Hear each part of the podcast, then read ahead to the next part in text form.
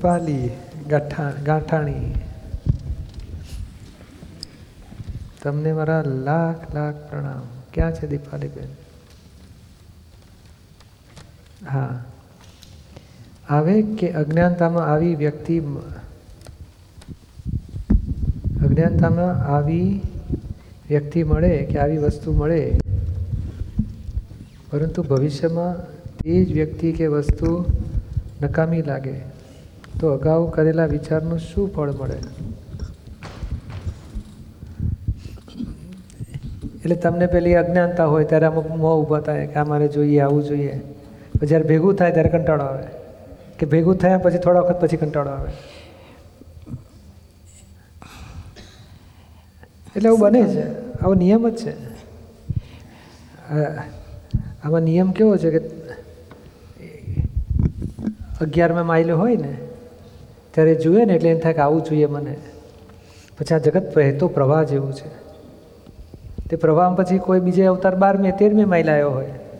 અને તેરમી માઇલ આવેલો ત્યારે એને આવું જોઈએ છે માગ્યું હોય ને તો કુદરત એને સપ્લાય કરે તેરમા માઇલે. અને ત્યારે નવી જાતનું જુએ. ત્યારે નવું ઊભું થાય ને આ થાય કે આ તો ઉપાધિ, મારે નહોતું જોઈતું, પણ હવે ભોગવવું પડે. સમજાય છે ને? એટલે આ જગત આવું છે. બે બે જ્યારે ભાવ કરે છે ત્યારે પરિસ્થિતિ જુદી હોય છે. જ્યારે રૂપકમાં વસ્તુ મળે છે ત્યારે પરિસ્થિતિ બદલાઈ ગઈ હોય છે. એટલે ત્યારે પછી એને બદલાઈ ગયો હોય ભાવ આખો. પછી એને નવું ગમે કે નવું જોઈતું હોય. એટલે આવું બધું આ કુદરતી હોય છે. હવે તમે પૂછવા શું માગો છો? તો ત્યારે પેલું પેલી જ્યારે જૂના સંજોગમાં ભાવ કર્યા હોય એનું શું ફળ આવે? એનું ફળ આ જ આવે. તમને રૂપકમાં આવે? સંજોગ મળે ત્યારે. પુણ્યને ઉદય હોય ને ધાર્યા પ્રમાણ ફળ મળે. અને પાપનો ઉદય હોય ને તો જ્યારે ઈચ્છા ના હોય ને ત્યારે પેલું ફટકાય આપણને. એટલે આવું બધું કરું કર્મના ફળરૂપે પછી મળે તો ખરું વિચાર કર્યા હોય તે. હવે એક છે, જીવતા હોઈએ આપણે, પછી ભાનમાં આવી જઈએ કે મારે શુદ્ધાત્મા અનુભવ સિવાય કાંઈ જોઈતું નથી, આ તો બધે સંસાર બહુ ચિતર્યો તમે. તો ભૂસો તો ભૂસાઈ જાય પાછું. આ આત્મા જો અજ્ઞાન દશામાં કેવું છે, એને ભાન જ નથી હોતો. એ ભોગવે છે એક જેમ ત્રણ બેડરૂમનો ફ્લેટ હોય ને, તો આમ કોકનું મકાન જુએ ને, બંગલો. તો આમ થયા કે મને એવું મળે તો કેટલું સારું આ ભોગ, મારે ફ્લેટ છે ને બે મહેમાને રહેવા હોય ને તો મુશ્કેલી પડે છે, આમ છે તેમ છે અમે છોકરા પહેણાવાના એટલી તકલીફ પડશે અમને. આ બહુ ચિંતા કરતો હોય. હવે એ જ્યારે એને બંગલો મળે ને, હવે કાથા હવે તો એ અજ્ઞાન દશામાં શું એને બંગલો મળે કદાચ પુણ્યના ઉદયથી. ત્યારે એના મોંમાં કહે કહેશે, મારે તો ત્રણ બેડરૂમવાળો જ બંગલો છે. પહેલાં તો સાત બેડરૂમવાળો કેટલો મોટો બંગલો.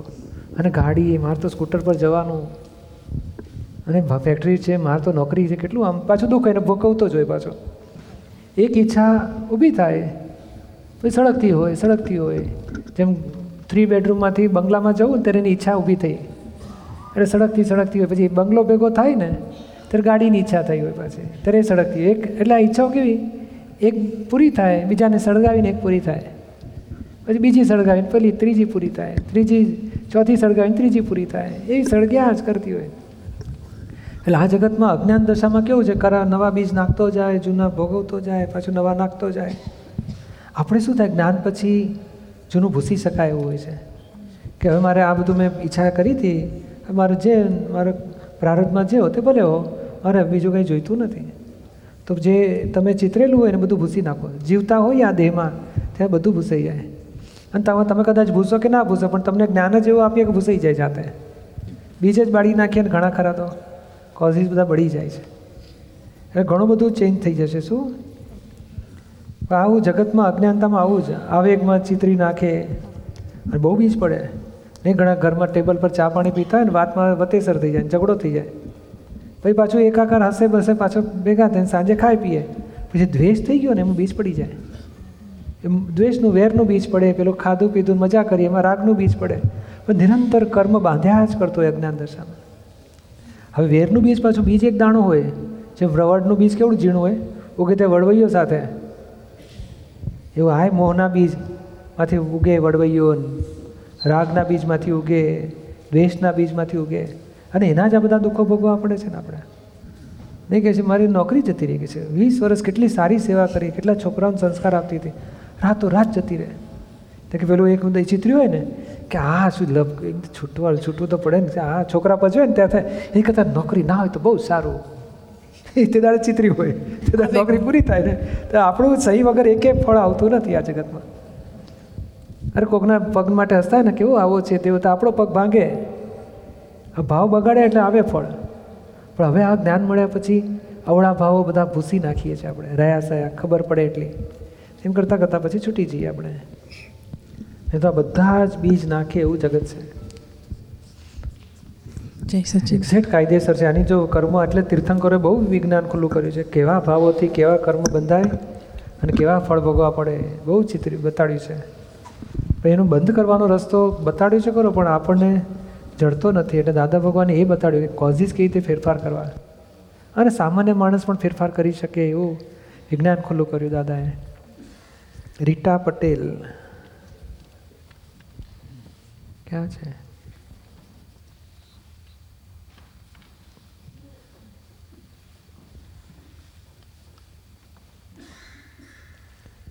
એ કહે છે, હું કલોલની છું, પણ કલોલ એટલે અડાલજની બાજુમાં.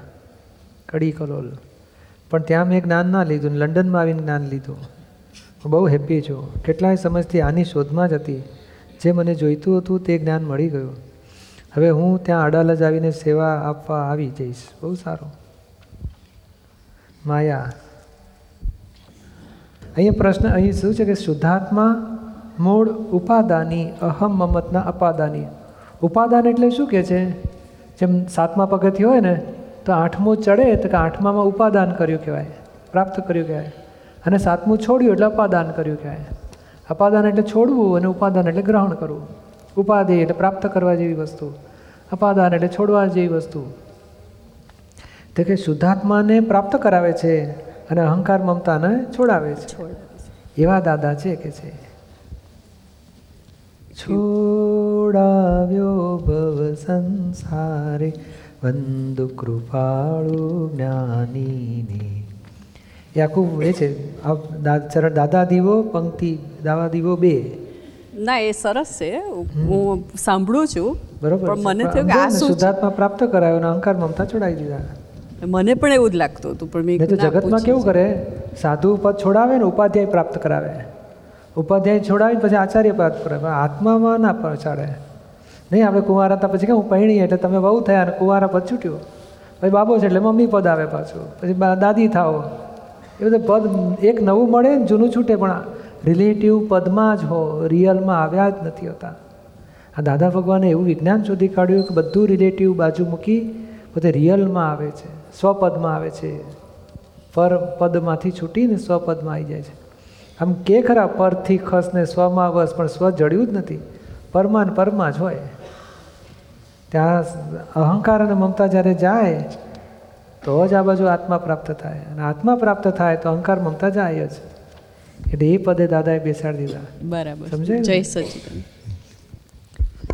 મારું મારું નામ નથી આપવું. પ્લીઝ મને જવાબ આપવા કૃપા કરશો. હું અહીંયા જ બેઠો છું બહુ સારો.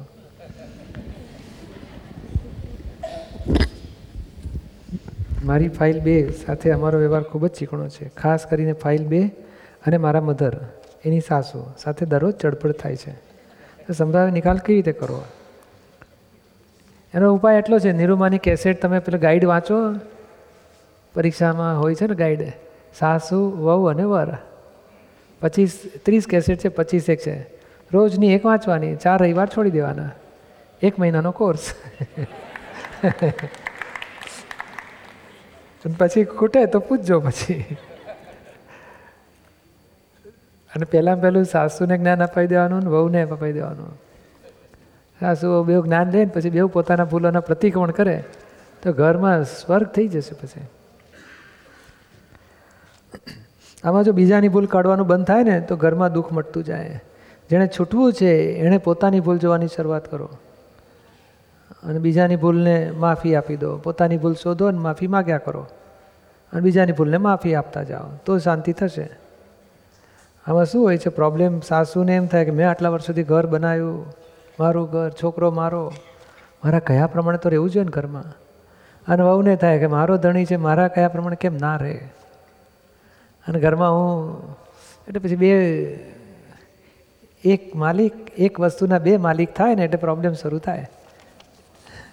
પૂછી જો બાને. વાસે છે. ધણી મારો રહેવો જોઈએ અને સાસુ દીકરો મારો રહેવો જોઈએ. તો જે પરણાવો છો ને, ત્યારે દીકરાને વહુનો બનાવીને જ સોંપીને જ પરણાવો છો. એ ભૂલી જાય છે કે મારી વહુને મેં સોંપ્યો. પછી દીકરો વહુનું માને ને તો દુઃખી ના થવું જોઈએ. તો કે નહીં, તું વહુનું માને જ કેમ? મારું કેમ ના? પચીસ વર્ષ મેં તને ઉછેરીને મોટો કર્યો. મારી આંગળીએ નચાવ્યો નાસ્તો તો એવું ના કહેવાય. મારી આંગળીએ ચાલતો હતો અને વહુની આંગળીએ ચાલે છે હવે. વહુના ઈશારાથી ચાલે છે. એટલે સાસુને પછી વહુની જોડે આમ અકળામણ ચાલુ થાય. આ દુઃખોનો પ્રોબ્લેમ છે. આખી બીજું તો કહે ને કે હા વરે કેવી રીતે રહેવું એ શીખી લેવા જેવું છે. ધીમેથી બેની વચ્ચે ખસી અથડામણ ટાળતા એને આવડવી જોવી જોઈએ આ નિરૂમાએ બહુ સરસ કળા બતાડી છે. ચો પચીસ સેટ તમે પહેલાં સાંભળી લેશો ને તોય ચાલશે. તમે ફાઇલ ટુ બેસીને સાંભળી લેવાની. કે બહાર પાકે ઘડે કા, કાંઠો બદલાય નહીં, મુશ્કેલી પછી. તો આપણે સમજી લઈએ, આપણે એડજસ્ટ થઈ જઈએ. બાકી કહે ને કે ધીમે ધીમે બે જ્ઞાન લો બધા જ્ઞાન લો અને પોતાની ભૂલના પ્રતિક્રમણ કરો, શાંતિ થશે બધું. વિશાલ. બુદ્ધિનું જીવનમાં કેટલું મહત્વ છે? નો મોક્ષ પામવામાં તેને સમજવા અને બાકી બધું. અને પછી આ બુદ્ધિને કાબૂમાં કેવી રીતે રાખવી? જ્યારે તે ખોટા માર્ગે જાય છે. ક્યાં છે? વિશાલ. ખોટા માર્ગે એટલે શું? બીજા દુઃખ આપવાના માર્ગે? જય સચિદાનંદ, દીપકભાઈ. ખોટા માર્ગે એટલે કે તમને વિચાર આવે. તમને ખબર છે કે હું આ બોલીશ, આનાથી ખોટું થવાનું છે. તો એ વિચાર તો આવી જ ગયો. બુદ્ધિએ એનું કામ કરી દીધું. આપણે બોલીએ નહીં, બોલીએ જે પણ કરીએ એ પણ આપણા બુદ્ધિના જ કંટ્રોલમાં છે. તો આપણે અત્યારના તમે જ્ઞાન આપો છો એ સમજવાની પણ શક્તિ તો બુદ્ધિ જ આપે છે આપણને. બધું જ બુદ્ધિ આપે છે, પણ આપણે તે છતાં પણ કહે છે કે બુદ્ધિ તું શાંત રહે, તું આમ કર, તું તેમ કર. તો એ કમાન્ડ એને આપણે આપીએ છીએ આત્મા આપે છે કે ખબર નથી કોણ આપી રહ્યું છે? ના, આમાં કેવું છે કે આ બુદ્ધિ, આ સંસારનું બધું બુદ્ધિના જ, બુદ્ધિએ જ ટેક ઓવર કરી લીધું છે. અહંકાર તો બુદ્ધિનો ગુલામ થઈ ગયો છે. અહંકાર પોતે છે, વીટો પાવરવાળો પણ અત્યારે તો બુદ્ધિને પૈણી ગયો છે, એટલે બુદ્ધિને નમચાવે એમ નાચે છે. એટલે બુદ્ધિ શું છે? સંસાર અનુગામી છે. એટલે સંસારમાં ક્યાંથી પ્રોફિટ થાય? ક્યાંથી લોસ લોસથી પાછા ફેરવે ને પ્રોફિટ તરફ ખેંચી જાય. એ બુદ્ધિનું કામ છે. નફો, નુકસાન પ્રોફિટ લોસ અર્લી લેટ આવક ચાવક સુખ, દુઃખ, દ્વંદ્વમાંથી બહાર નીકળવા ના દે. અને અહંકાર વિચારો ફસાયો છે બુદ્ધિના ચુંગલમાં હવે શું થાય છે? જ્ઞાન મળે છે ને? જ્ઞાન મળે છે ને ત્યારે અહંકારને આ બુદ્ધિને એ બધી બધાથી પોતે છૂટો પડે છે. અને પ્રજ્ઞાશક્તિ પછી ટેક ઓવર કરે છે. પ્રજ્ઞા પોતાને મોક્ષે લઈ જાય. પોતે જે અહંકારમાં રહેતો હતો અને બુદ્ધિને આધીન ચાલતો હતો ને, પોતે અહંકાર બુદ્ધિથી છૂટો પડી અને પછી આત્મા તરફ ચાલવાનું શરૂ થાય. પ્રજ્ઞાશક્તિ એને મોક્ષે પહોંચાડે હવે આ બુદ્ધિ કેવી છે? મૂળ એક કર્મ અનુસારીણી છે. સંસાર અનુગામી હોવા સાથે સાથે કર્મ અનુસારીણી છે એટલે પુણ્યનો ઉદય હોય, ત્યારે બુદ્ધિ સવળી ચાલે. અને પાપનો ઉદય હોય તો નથી કરતા વિનાશ કાળે વિપરીત બુદ્ધિ. તે એવી અવળી ચાલે કે પોતાનું નુકસાન થાય ને બધાનું નુકસાન થઈ જાય. એટલે બુદ્ધિ કર્મ અનુસારીણી છે. પાપ પુણ્યના હિસાબે ચાલે છે. એટલે બુદ્ધિનું જીવનમાં મહત્ત્વ તો છે જ, કારણ જીવનનો વ્યવહારમાં નહીં, આ બોર ખાવું હોય, તો ઠળિયો કાઢી નાખવો જોઈએ ને. તે બુદ્ધિ એવી એટલી જ હોવી જોઈએ કે કામકાજના સોલ્યુશન માટે વાપરો. પણ બુદ્ધિ આપણે એક્સેસ વપરાય છે. આ ખરાબ છે? આ સારો છે. અભિપ્રાય આપીએ લોકોને. આ કામનો છે, આ નકામો છે. આ એને પછી કેવી રીતે છેતરવો, કેવી રીતે બીજાને દુઃખ આપવું, કેવી રીતે લાભ ઉઠાવવો એ એક્સેસ બુદ્ધિ મનુષ્ય માટે જે વપરાય છે ને એ પછી દુઃખ આપે છે. પોતે દુઃખી થાય છે ને બધાને દુઃખ. અને ખરાબ કર્મ બાંધે છે પછી. એટલે બુદ્ધિનું મહત્ત્વ જો આપણે કામકાજના સોલ્યુશન માટે વાપરો ને, તો બહુ શાંતિ રહે. અને બુદ્ધિ સારી, સવળી ચાલ્યા કરશે. વ્યક્તિઓ માટે ના વાપરજો કોઈ માટે અવળા અભિપ્રાય કે કોઈ માટે દોષ, કે કોઈ માટે નેગેટિવ ના જુઓ તો એ બુદ્ધિ કામકાજ સારામાં સારું કરી આપશે. અને ત્યાં સુધી જ બુદ્ધિની લિમિટ રાખવી જોઈએ આપણે. અને આ શું છે? વ્યક્તિઓમાં જાય છે. આ સ્ટેન્ડ ખોઈ ગયું એટલે પછી કોણે ખોઈ નાખ્યું કે છે? કોણ છે? ધ્યાન કેમ ન રાખે? ઘા મારે છે ને સીધો. એટલે ખોવાઈ નથી ગયું, ભાઈ ભૂલી ગયા ત્યાં. બીજી ગાડી આવે, મંગાવી લો. તો સોલ્યુશન કર્યું કહેવાય. તો આપણે સોલ્યુશન કામકાજના પ્રોબ્લેમના સોલ્યુશન નથી કરતા. વ્યક્તિને ગુનેગાર જોઈએ છે. અને એ નુકસાન થવાથી કર્મો એ ખોટા બંધાય ને વ્યક્તિ સાથે વેર બંધાય હિસાબ બંધાય. બાકી મોક્ષ પામવા માટે એટલું બુદ્ધિ હેલ્પ કરી શકે. એક સમ્યક બુદ્ધિ હોય છે ને એક વિપરીત બુદ્ધિ. વિપરીત બુદ્ધિ તો તો પછી માણસને કહે ને કે સવડો ચડવા જ ના દે. એક થોડી સમ્યક બુદ્ધિ હોય ને તો એને એને છૂટવાની દાનત થાય કે હું દુઃખ આપું છું, હું દુઃખી થઈશ. કોઈને ત્રાસ આપું છું, મારે ત્રાસ ભોગવવો પડશે, મારે શાંતિ જોઈએ છે. એ થોડી સમ્યક બુદ્ધિ થઈ હોય ને તો એ જ્ઞાનીને ઓળખવામાં હેલ્પ કરી શકે. ઓળખે એટલે શું? કે વાત એમ દિલ કબૂલ આમ કે ને કે એમને એમ થાય કે માણસ બરોબર છે વાત સાચી છે. ચાલો આપણે કંઈક આપણું કલ્યાણ થશે એવું કંઈક એને લાગે. બુદ્ધિ મોક્ષમાં આગળ ના વધવા દે આટલે સુધી લઈ આવી શકે. મંદિર સુધી પછી ભગવાન સુધી ના પહોંચવા દે. જ્ઞાની સુધી લઈ આવી દે પણ આત્મા સુધી ના પહોંચવા. પછી જ્ઞાનીની કૃપાથી બુદ્ધિ અહંકારથી બાજુ બેસાડે આપણને પછી આપણને આત્મામાં લઈ આવી શકે. એ સમજણ પણ બુદ્ધિ જ આપે છે આપણને. તે છતાં પણ આપણે સારું અને ખરાબ એક જ સમયે બે વસ્તુ આપણને ખબર પડી જાય છે. પછી એ સિલેક્ટ આપણે કરીએ છીએ. એટલે શુદ્ધાત્મા કરે છે કે અહંકાર કરે છે. પોતે અહંકારમાં વર્તે છે ને પછી એ બુદ્ધિ પ્રમાણે બુદ્ધિએ કીધું ખરાબ છે, છોડી દો એટલે છોડી દે છે. હવે આમાં તમે એક બીજી વાત હતી કે બુદ્ધિને કાબૂમાં કેવી રીતે રાખવી? એ ખોટા માર્ગે એમાં ખોટા માર્ગે કોણ લઈ જાય છે? બુદ્ધિની પાછળ અહંકાર છે ને, અહંકારની પાછળ અજ્ઞાન છે. એ અજ્ઞાનથી છે ને, માણસ અજ્ઞાનમાંથી ક્રોધ માન માયાલોભ ઊભા થાય છે. અને ક્રોધ માન માયાલોભ છે ને, એ બુદ્ધિ, પછી બુદ્ધિ, અહંકાર બધા ઊંધું ચાલે. લોભ હોય તો ઊંધો ચાલે, માનમાં ઊંધો ચાલે, કપટ કરે મોહમાં ક્રોધ કરે. એ બધું, એ બુદ્ધિને અહંકાર ભેગા મળીને આ ક્રોધમાન માયાલોભના રસ્તે ચાલે છે પછી. એટલે આ ઊંધા ચાલવાનું કારણ ક્રોધ માન માયાલોભ છે ને એ મૂળ અજ્ઞાનમાંથી ઊભું થયેલું છે. અહંકાર અને ક્રોધ માન માયાલોભ એટલે આ આખું ઊંધું ચાલવાનું કારણ જ આ અજ્ઞાનતા છે. અને અજ્ઞાનતામાંથી ક્રોધ માન માયેલો ભૂખ એટલે ક્રોધ માન માયેલો હંમેશા માણસને ઊંધું ચલાવે. સમજાય? ઊંધે માર્ગે જ લઈ જાય. અને અક્રમમાં શું થાય છે કે અહંકાર, બુદ્ધિ ક્રોધમાનમાં આવેલો બધાથી તમને જુદા પાડે છે અને અજ્ઞાન જ તોડી નાખે છે. અજ્ઞાન તૂટ્યું ને એટલે તમને જાગૃતિ ઊભી થાય.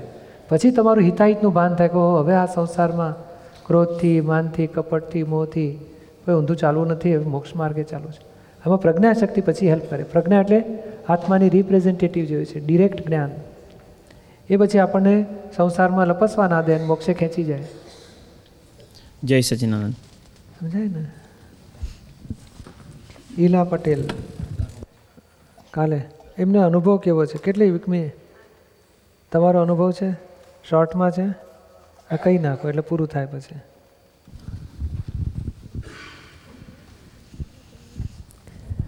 જય સચ્ચિદાનંદ મને એટલી બધો અનુભવ થયો કારણ કે મારી દુકાન બે વખત સસ્પેન્ડ થઈ ગઈ કામ પર. ભૂલ હોય કે ના હોય ભગવાન, પણ જ્યારે આપણી દ્રષ્ટિ ચેન્જ થઈ જાય છે અને જ્યારે આપણી જોવાની અનુભવમાં એવું થાય છે કે શુદ્ધાત્મા છું શુદ્ધાત્મા છું અને દાદા ભગવાનના જય જય અસ્વીકાર પોકારે છે. તો વિવિઝન ને બધું જુદું જ પડી જતું હતું. પણ અંદરે પણ ખ્યાલ આવી જાય કે હવે સસ્પેન્ડ થશે, આ મિટિંગમાં શું થશે, કેવું થશે ભોગોટો બહુ આવતો હતો. ત્યારે શક્તિ બહુ જ માગી બધા દાદા ભગવાન પાસે બેસી બેસીને કહ્યું કે હવે શું થશે? ખબર છે કે જે આવશે પ્રેમથી લઈ જ લેવાનું છે કે અમારા કર્મનું ફળ છે. પછી એક જ ભોગોટામાં આપણે એક હું ને ઈલા ભેગા ફાઇલ બધી ભેગી થઈ જતી હતી. પછી મેં વિચાર કર્યો કે ના ના અંદર તો ભોગોટો, ભગવાન પાસે શક્તિ માગું, કાંઈ મળતું નહોતું. પછી તોય દાદા ભગવાન કહે છે, ગભરાઈશ નહીં ગભરાઈશ નહીં. હું છું, તે સોંપ્યું છે મને બધું. પાર પડી જશે, તું ગભરા શું કર તોય મારું મન અંદરથી મારું મન ને શુદ્ધ આત્મા બધા ભેગા ખબર નહીં શું થતું હતું. પછી એકદમ મહાત્માનો એક અચિંતો ફોન આવ્યો કે, ચિંતા ના કર, ચિંતા ના કર, બધું ઓરાઈટ થઈ જશે તારું. અને પછી હું જ્યારે મિટિંગમાં ગઈ, સામે બધા દસ જણા ઊભા હોય ને, આપણો પચીસ વર્ષનો જોબ અને આપણે કોઈ ફિલિંગ કર્યું ના હોય, આપણે કોઈ કોઈ આરોપ આરોપ મૂક્યા ના હોય ને, આવા આરોપ આવી જાય આપણા પર. પણ તોય મેં કહ્યું કે જે મળવાનું સાથે લઈ જ લેવું છે. પ્રેમથી સ્વીકારવું છે. પછી બધા જે સુધાર્થમાં જોયા બધાને અંદર તો બધું ઓટોમેટિક ચેન્જ જ થઈ ગયું. એકદમ એ લાગે કે અને મારું ઇમોશનલ વધારે હતી કારણ કે કે આ ફિલિંગ આ બધા સામે હું શું જવાબ આપીશ? ચલો, એ પતી ગયું. પછી મેં દાદા ભગવાન સસિકા જઈ ગયા બહુ જ તમારી પાસે હું આવી હતી. શિબિર પર પૂછવા કે આ બધું મારું શું થવાનું છે? તમે મને કહ્યું હતું કે પ્રતિક્રમણ કર અને શુદ્ધાત્મા જોજે અને શુદ્ધા પેલો આખો દિવસ આમાં રહેજે ભગવાનની ભક્ત આમ સુતા. શું કે જય, દાદા ભગવાનના જય જય અસીમકાર બોલ્યા કર. તો પછી એ, એનો પ્રભાવ એટલો બધો પડ્યો ઘરમાં કે બધું જ હલકું થઈ ગયું. બે બે જોબમાંથી એક, બે જોબ પાછા મળ્યા. અને પ્લસ હું મારી અંદર જે જે હતી એ બધા ગતા રહ્યા. અને મારી બુદ્ધિ આ જે જોવાની દ્રષ્ટિ પણ હવે અલગ થઈ ગઈ. એટલું થયું એ તો અનુભવ થયો પછી મારી ડોટર છે સોલિસિટર છે. હવે એક નાની મિસ્ટેકમાં અહીંયા તો બહુ ડિફિકલ્ટ પડે સસ્પેન્ડ અને સ્ટક ઓફ જલ્દી થઈ જાય. તો પછી હજુ એને જ્ઞાન નહોતું લીધું. પછી મેં કહ્યું કે તું પણ આમાં જ્ઞાન લેવાની કોશિશ કર અને તું આ દાદા ભગવાન જય અશીષ બોલ્યા કર, તો તારું નીકળી જશે. તો કોઈ આધાર ના રહે તારે દાદા ભગવાન જય અશીષ બોલો છો, તો ડેફિનેટલી આપણું પાર થઈ જાય છે. અને દાદા ભગવાનનું એટલું બધું એ છે આપણી પાસે. બિલીવ મેં કે હું હું બિલીવ કરું છું કારણ કે મારું બધું, મારું આ બધા દુઃખ ને દૂર જે આ ભોગોટ આવ્યા ત્યાં બધા દૂર થઈ ગયા છે. એટલે જે આ બધાના આજે ક્વેશ્ચન છે જોબ વિશેના, તમે એક જ વિશ્વાસ કરો, રાખજો અંદર અંદર શ્રદ્ધા કે દાદા ભગવાન મારું પૂરું પાડશે, એ પૂરું પાડે છે. જ અને મારા તો બહુ જ કઠિન ગયા. પોલીસ કેસ બધા બધા બહુ હતા. બધું પાર પડી ગયું અને બધું આમ નોર્મલ એટલે આ જય જય અસીમકારનું બહુ જ પ્રભાવ છે. એક જ આપણી દ્રષ્ટિ ચેન્જ કરી નાખો ને શુદ્ધ આત્મા જોવો એ જ મેઇન છે. એટલે મારા બધા જે મહાત્મા કહે છે કે આ દુઃખ આવ્યું છે પોઝિટિવ થિંક કરો ડેફિનેટલી વર્ક થાય છે જ અને મારું થયું છે જ. પ્રતિક્રમણો. પ્રતિક્રમણ અને શુદ્ધાત્મા જોવાની અને દાદા મેં તો સિમ્પલ જ કર્યું હતું સરસ ચાલો. જય સતીનારાયણ તમારા પ્રભાવથી થયું બધું દીપકભાઈ. તો આગળથી આવ્યું છે. ટેલિફોન એક્સચેન્જ વાળો કહે તમે સાહેબ મારો ચેક પાસ કરાવી દીધો. બહુ સારું કર્યું. અરે એ તો પહેલાં લોકોએ કર્યું છે. એ તો કનેક્ટ કરેલું તમારું.